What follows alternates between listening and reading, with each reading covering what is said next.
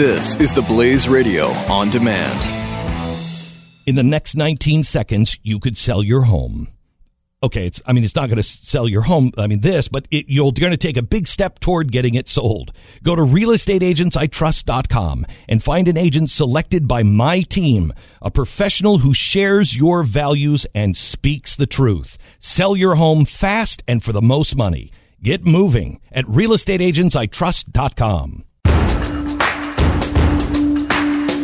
This is David Clarke, the People's Sheriff, on the Blaze Radio Network.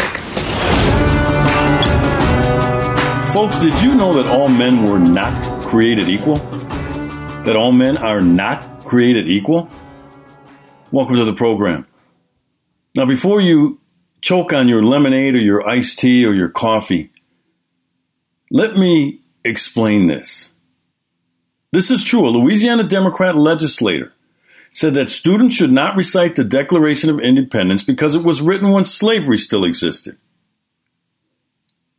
This woman, Barbara Norton, she argued against a bill that would require fourth through sixth graders to recite a part of the founding document. This is from a Fox News story. Norton, who is black, said she fought the bill because the Declaration of Independence was written when blacks were not free. You can't make this up. Here, I want to play a little bit. It's, it only lasts about two minutes, but I want to play her, her speech on the House floor. Thank you, Mr. Speaker. Representative Hodges, I'm not really sure what your intent is, but one thing that I do know is all men are not created equal. When I think back in 1776, July the 4th, African Americans were slaves.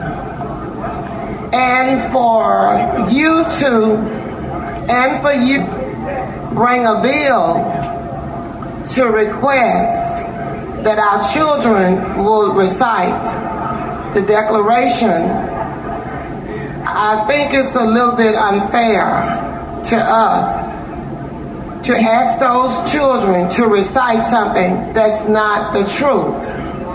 Does, you That- don't think that all men are created Let equal? me, You're saying that's not true? And for you to ask our children to repeat the Declaration stating that all men are free, I think that's unfair. In 1776, Dr. King was not even born. He was not even, African Americans were in slavery. So since they were in slavery, in the Declaration of Independence say, we were all treated, e- we were all created equal. We were not created equal because in 1776, July the 4th, I nor you nor any of us were born, nor was Dr. King born. So we were in slavery and to have our children to repeat, to repeat again and again documents that was not even validated, I don't think that that's fair because we're teaching them a lie. Now let's drill down into this for a little bit.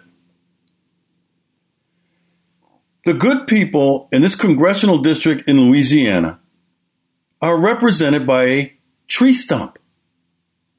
This woman is straight up ignorant. Now she stood in the well of the house. I don't know if she thought she was sounding intelligent. She was trying to. She has no command of the English language. Men's is not the plural of man. It's men. I mean, the, the woman was all over the map. She butchered this, this thing. She said the declaration was not even validated and that the bill was unfair. This is the bill that would require fourth through sixth graders to recite a part of the Declaration of Independence. I don't know if we need a bill for that. I'll be, I, I, I don't know about that. But this Republican representative who presented the bill, Valerie Hodges, she then shelved it after Norton's comments.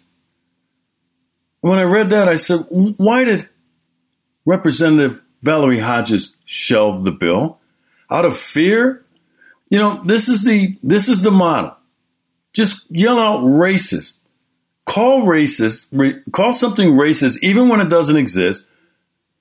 And people, mainly white folks, will flee, especially white politicians. The left knows this. Representative Hodges shouldn't have pulled this bill back. I mean, listen to what, what this Norton, this tree stump said.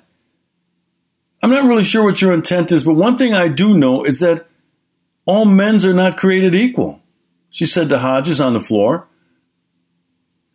She went on to say, This is Norton, this tree stump. In 1776, Dr. King was not even born, Norton added. What's Dr. King have to do with this? And his birth. She went on to say that African Americans were in slavery, so since they were in slavery, and the Declaration of Independence say we were all created equal. See what I mean when I said she has no command of the English language?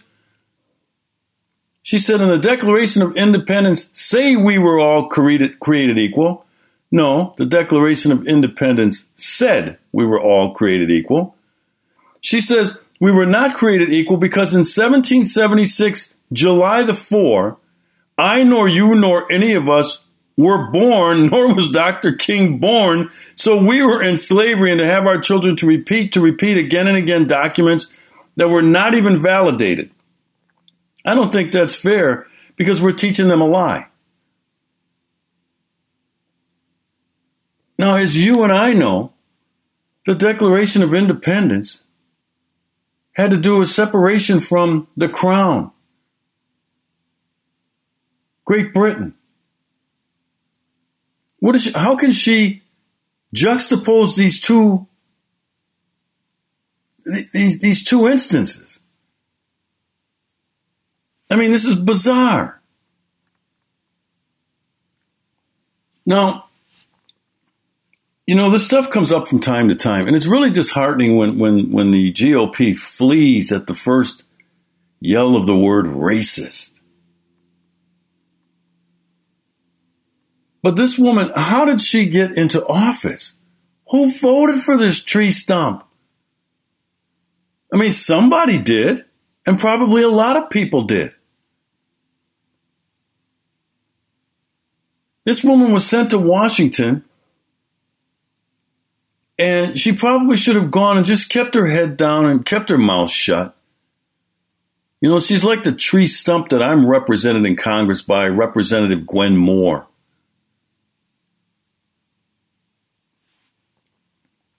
This is amazing. Because Dr. King wasn't born and you and I weren't born, therefore it's not validated, the Declaration of Independence. Wow. This is, I don't know, maybe it's just me, but this is mind boggling. You let me say this again. She said in 1776, Dr. King was not even born. African Americans were in slavery, so since they were in slavery in the Declaration of Independence say we were all created equal, we were not created equal. So this woman doesn't believe that all men are created equal. That's what she's saying. And as a matter of fact, did you hear that point in there where, where somebody said, So are you suggesting that you don't believe that all men are created equal? I'm surprised some feminists didn't stand up and say, uh, well, it said all men. It didn't say anything about women. Therefore, it's an invalid document. I mean, this is what this this is what passes for statesmen and stateswomen like discourse and debate in the United States House of Representatives today. Well, when we come back, we're going to talk about Donald Trump and his relationship with uh, Paul Ryan. The Blaze Radio Network on demand. David Clarke, the People's Sheriff. Find more on demand at theblaze.com slash radio. Buck Sexton. Say what you will about the most ardent Trump supporters. They do not show up at Clinton rallies and Bernie Sanders rallies saying, you don't get to say this stuff. I've never seen it. I want to know if it happens because I've never seen it. Something very different, distinctive about the left. The left has raised now a couple of generations, but we're really seeing the sort of end results of this of people who believe that there is only one kind of acceptable speech, and that's speech that they deem acceptable. Buck Sexton. Weekdays, noon to 3 p.m. Eastern on the Blaze Radio Network.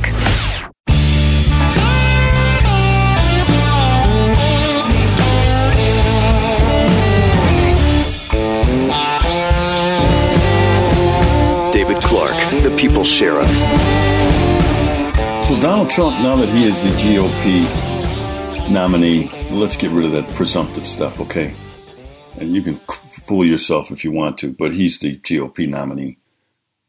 And now that he is, he's doing everything he can to try to unify this party, going into the convention and then throughout the summer and heading into November. The Democrats, on the other hand, are in full free fall mode. They are unraveling like a cheap suit. Mrs. Bill Clinton, now she is the presumptive Democrat nominee, cannot shake this guy, Bernie Sanders. She cannot close the deal. She's struggling with an avowed socialist. This is fantastic. Let's rewind this back a couple of months ago. It wasn't that long ago. When all the talk with the media elite and the political elitists and the pundits was that the RNC, the GOP, was falling apart and that this was going to be a brokered convention. Everybody, to a word, said it.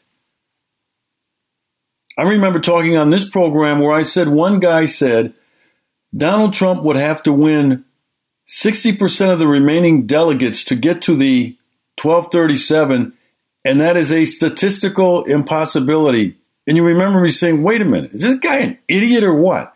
If he has to get 60% of the remaining delegates, that means it is a statistical possibility. And at the time, it looked like a high hurdle. Well, now you fast forward to now. I mean, he crushed it. By the time California's done and the rest of this primary, he will have crushed the 1237 level. And it was, at least by the New York Times standard and the Washington Post standard, it was a GOP that was in disarray, fractured, crisis. Those were the terms that were being used. And now you look today, several, we're talking several months. Everyone said it was going to be a brokered convention. I didn't. Many of you didn't. I mean, I'm fond of saying on this program, politics changes by the hour. And even as it looks today is not how it's going to look in September and October and even a week before the election because we don't know. We don't know what will transpire between now and then that will rock this election cycle. This has been a roller coaster from the beginning.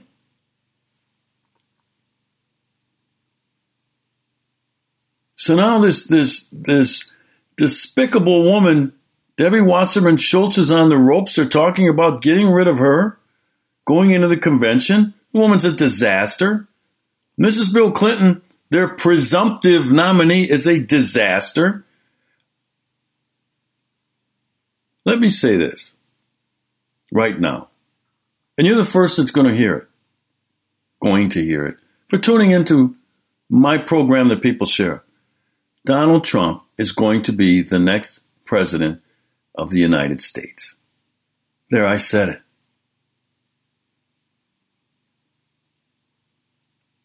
And I say it for a number of reasons. That's not my point. Let me get back to this Paul Ryan situation. Paul Ryan, Speaker of the House, he still has, uh, what should I call it? He's still shaky about whether to fully get on board with Donald Trump as the GOP nominee. And in a sit down with Politico, he had some things to say that I just, it makes me shake my head. And, uh, you know, at some point, Donald Trump doesn't need my advice. But at some point, Donald Trump should stop wasting his time and energy on these holdouts. You know what? Let the ship, ship set sail and say, you know what? This ship has left port and leave these people behind. And then when he becomes president of the United States, these people will wish they had boarded that ship before it left the port of call. They'll wish they had. But so for now, you have Paul Ryan. He says this in this political uh, story here. When people go to the polls in November, they're not just picking a person, they're also picking a path, said Ryan, who spoke repeatedly of unity with the front runner while refusing to bet on Trump's a Trump victory this fall. Quote, I think this is a we, not just one person, he added. I very much believe in a type and style of politics that may not be in vogue today, but I still think, nevertheless, it's the right kind of politics. Really? 13 trillion in debt? The economy staggering along? Like like like some fighter who just took a direct shot from a in his prime Mike Tyson? That's the right kind of politics?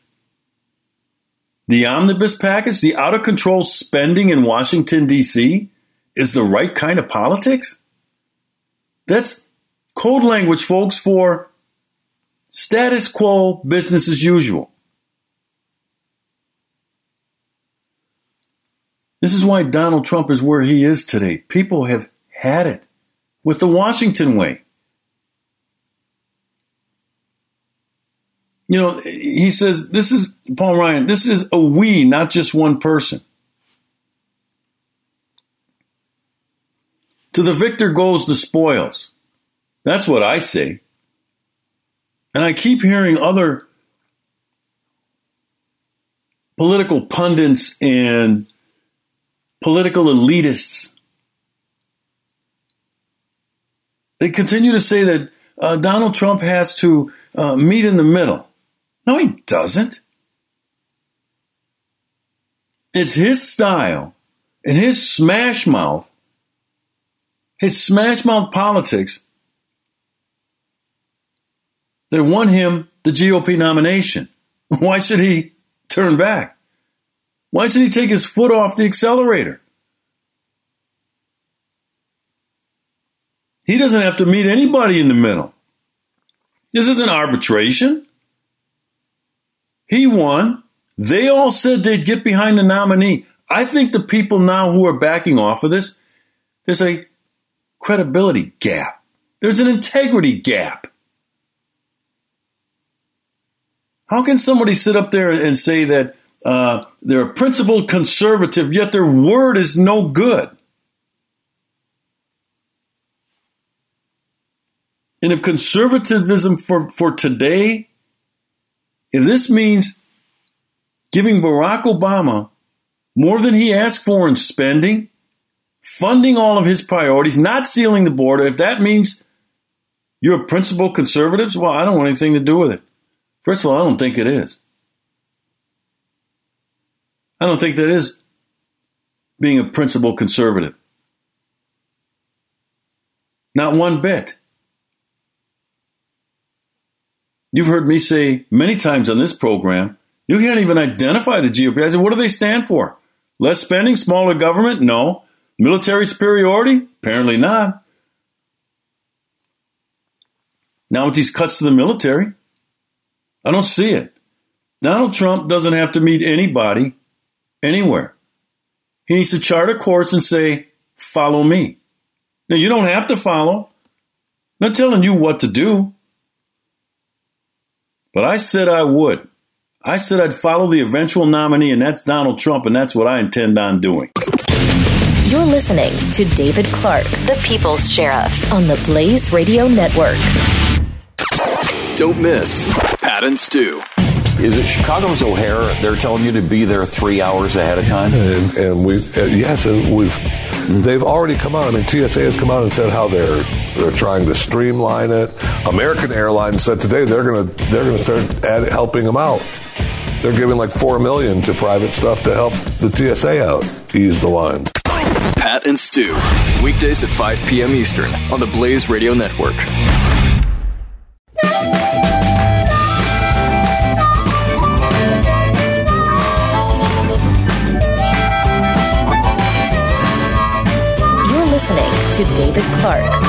Sheriff.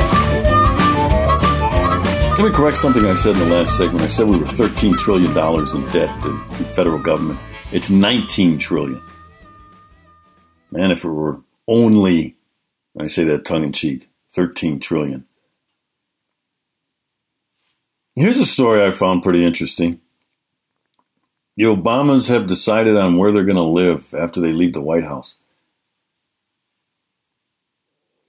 This is this is so typical of an elitist. The arrogance of these people in Washington D.C., the arrogance of Barack Obama. So the, the Obamas have decided they're going to stay in the Washington area after they leave the White House. In a house valued at around $6 million. The house they're going to lease. But, you know, this is one of these posh neighborhoods. It's one of the most policed in Washington, D.C. Listen to that. The guy who sat up there for eight years bashing the police is now going to live in a neighborhood that's one of the most policed in Washington. And of course, minimal traffic, posh homes. It's this is this is so typical of these people. Now here's a guy who hails from Chicago. Spent a good part of his life there. It was his adopted city. Chicago, Illinois is what elevated him to prominence. And now he's dropping the city of Chicago like it's hot. that reminds me of that Snoop Dogg song. And it's a, it's a cool song. Drop it like it's hot. That's what he's doing with the city of Chicago. Now let's take a look at what's going on in Chicago. Just recently, over this last Memorial Day weekend, in, in a in a very short period of time, during that weekend, forty people were shot. Several weeks before, six dead, twenty-seven injured by gunfire. It has gone on like this for a long time now. This isn't even anything new anymore, and we can't get anybody like Barack Obama, his adopted hometown to even say anything about it because it's black on black crime, you see.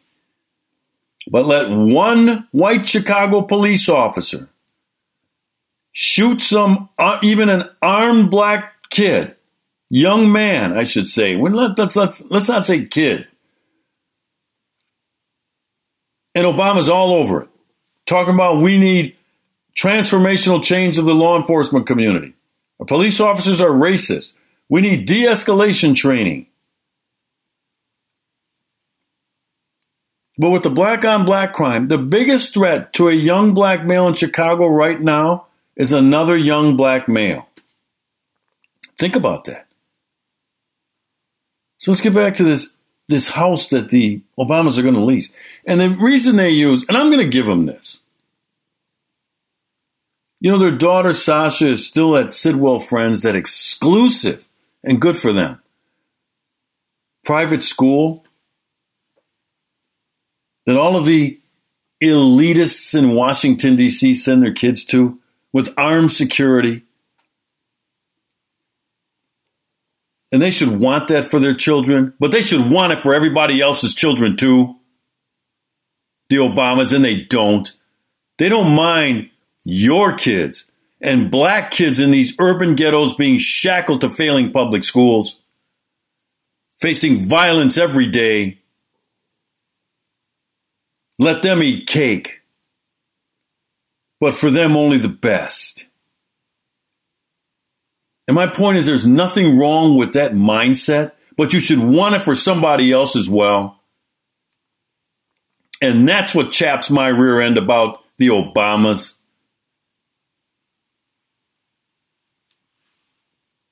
So their daughter's a sophomore next year, and they want to allow her to continue in the same school. And that's a good thing. These are good parents, the Obamas. Everybody doesn't have that opportunity to pick and choose the school to send their kids to. Now, here's Obama. The Obamas, at least Barack anyway, and he's the policymaker, opposes the voucher program, school choice, that would allow parents living in these urban ghettos with these failing K 12 public schools to get their kids out of those schools and give them a chance to go to a good or a great school using a voucher. He opposes that for those parents.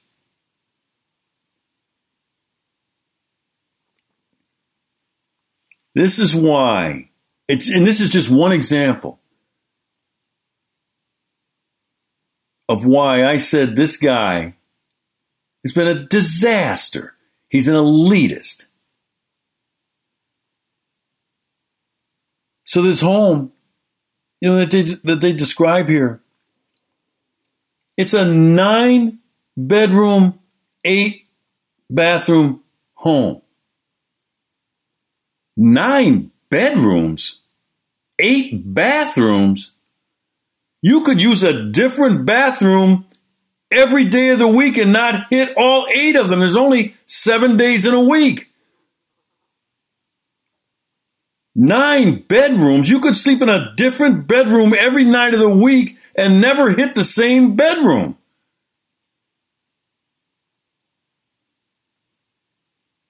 What about the people in the city of Chicago on the south side sleeping on the floor? sleeping on mattresses on the floor, their kids sleeping in bathtubs so that when a drive-by shooting happened, their kids have some shield around them, a porcelain bathtub. While the Obamas live in a one of the most highly policed areas in Washington, D.C. This is an 8,000 square foot house. And yet the good law abiding people in ghettos across America have to live in these densely populated hellholes with inadequate housing, failing schools, crime and violence. And he forgets about that. The hell with them is their attitude. Let them eat cake. But they better continue to vote Democrat. Personally, I think that this is a ruse that they're staying in the DC area so that their daughter can continue and finish Sidwell Friends. I think he just doesn't want to exit the stage. He knows darn well that between New York and Washington, D.C., those are the media capitals, co capitals of the United States of America. And he wants to be right there, right up in it he and Michelle ought to take their disastrous roadshow back to Chicago and help put that city together. It appears to me that Mayor Rahm Emanuel cannot figure this out. Barack and Michelle Obama should lead by examples or example, and they should put their daughter in the Chicago public school system to see what it's like. That would show me something about him. I don't expect that. You all want the best for your kids, and he should be no different. But he also shouldn't say the hell with everybody else and their kids and where they have to live. I find that aggravating. David Clarke, The People's Sheriff. on the Blaze Radio Network. Don't miss the Morning Blaze with Doc and Skip. Here's one that is particularly disturbing out of D.C. U.S. military uses 8 inch floppy disks to coordinate nuclear force operations. They're still on floppy, Skip. They haven't even moved to s- CDs. They're not one step behind technology, they're like six steps yeah, behind. but by the way, they're on eight-inch floppies, not even three and a half inch. The Morning Blaze with Doc and Skip. Weekday mornings, 6 to 9 Eastern on the Blaze Radio Network.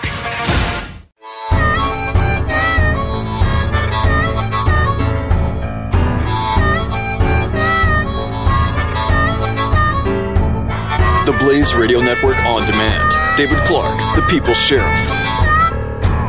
In the final segment here, found an interesting story out of this is from a Fox News website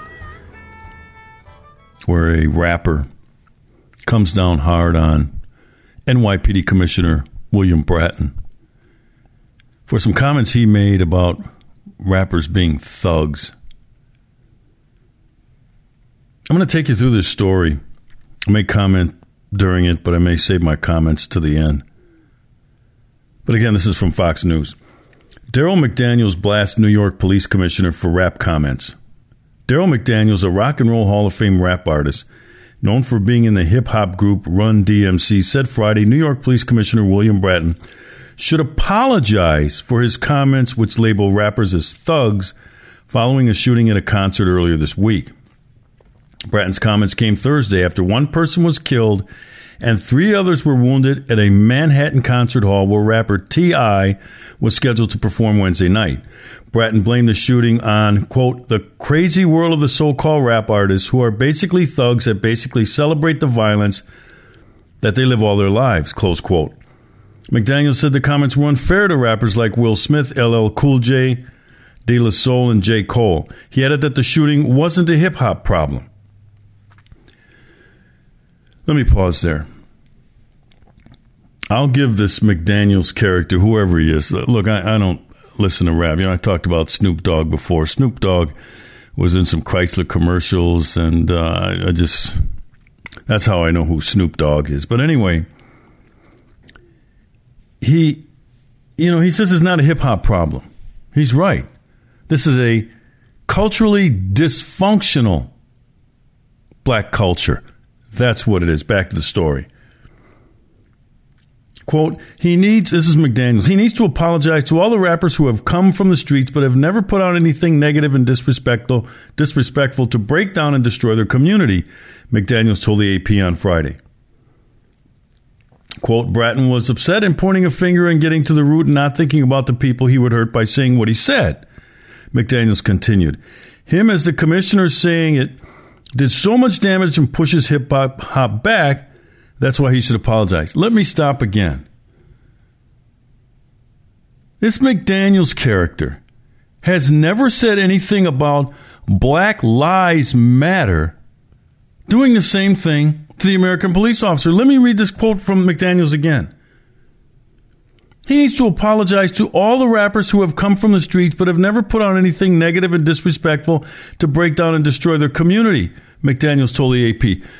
Did he know how many hundreds of thousands of cops have never said anything disrespectful, have never treated anybody disrespectful, have never done anything to tarnish the badge, yet Black Lives Matter completely smears the entire profession as racist trigger happy, bloodthirsty toward black males. And I didn't hear McDaniels come out and say, wait a minute, black lies. You know, I spell that L I E S. You can't disparage all cops like that. This is so hypocritical. Back to the story. Bratton responded to McDaniels' comments late Friday. Quote, this is Bill Bratton now, Commissioner, NYPD. I meant what I said about the thugs who call themselves rap artists and shoot up crowded clubs and in this case kill and wound people, close quote. But he said in a statement emailed by his spokesman that he understands rap has become an important vehicle for storytelling in urban America and that there's a segment of gangster rap that often overshadows rap's most important messages. First of all, it's dysfunctional. If this is how we are, portray- are doing storytelling in urban America, that's part of the cultural dysfunction that I'm talking about? Back to the story here. Bratton said his comments about the shootings were misread as a reference to all rap and hip hop, which it was not. But I've never heard, let me stop there. Let me, I've never heard anybody from this world, this rap world, who make videos of violence against cops. I've never heard them say, but you can't, uh, you know, you can't loop all cops in like this. Bratton said he's concerned about the subset that not only glamorizes violence, but some who employ violence like a prop for street cred. Rapper Roland Collins, as known as Troy Avenue, was arrested in the shooting at Irving Plaza. He will face attempted murder and weapons charges. He was also shot in the leg. Ronald McPhatter, who died, was a member of Collins' entourage and had been there to provide security, according to his family. In an interview with WCBS Radio, Bratton said rap music oftentimes celebrates violence, celebrates degradation of women, cel- celebrates the drug culture. It's unfortunate that as they get fame and fortune, that some of them are just not able to get out of the whole life, if you will. Bratton said. McDaniel said, McDaniel said his words were totally, totally unacceptable and false. Well, I would let me pause here. I would say that about how Black Lives mischaracterizes the American law enforcement officer. These creeps. Back to the story here, and this is from uh, McDaniel's quote. There's a million rappers who come from the hood who do not portray, promote, or produce products that celebrate or legitimizes any form of negativity. He said. The commissioner, he knew better than that. I respect his job. I know it's hard and all that, but he should have known better. Now, here's a kicker Mayor Bill de Blasio has said he thought Bratton was, quote, talking out of frustration. Oh, really? The mayor of New York, once again, kicking NYPD commissioner and the NY, uh, um, NYPD right in the rear end. First of all, Bratton doesn't need de Blasio telling people how Bratton was feeling at the time. I know exactly what Bratton uh, meant when he said this, these things, and I agree with him wholeheartedly. This whole rap world is a dysfunctional culture. It's part of the dysfunctional culture in the black community. It does glorify violence and drug drug use. The rap culture does degrade women. Have you heard some of these songs, the, the, the lyrics? You ought to listen to some of the uh, more disgusting things. And, and, and sure, you can say this about anything, right? Well, it's not all rappers. You know, Will Smith, yeah, the actor, he raps a little bit, and, you know, his stuff's pretty good. You know, get jiggy with it. And he doesn't get into all the vile. But you know what? Why doesn't the American police officer get this same consideration instead of being painted with this broad stroke by these black demagogues, these black racists? These black racialists. Here's another thing. Many of these songs, they throw around the N word. They drop the N word all throughout the song as if it's something to embrace. These people are vile. These people are disgusting. It has no place in our discourse and nor should it be glorified. This is the kind of stuff, this gangster life, this is the kind of stuff that impressionable young people glom onto. It's very dangerous. Bratton was right, and de Blasio is wrong once again. It's all the time we have for this week. Follow me during the week on Twitter at Sheriff Clarke, C L A R K E, and at the People's Sheriff com. And now I'm hearing that Bill Kristol finally found himself a candidate to run as a third party.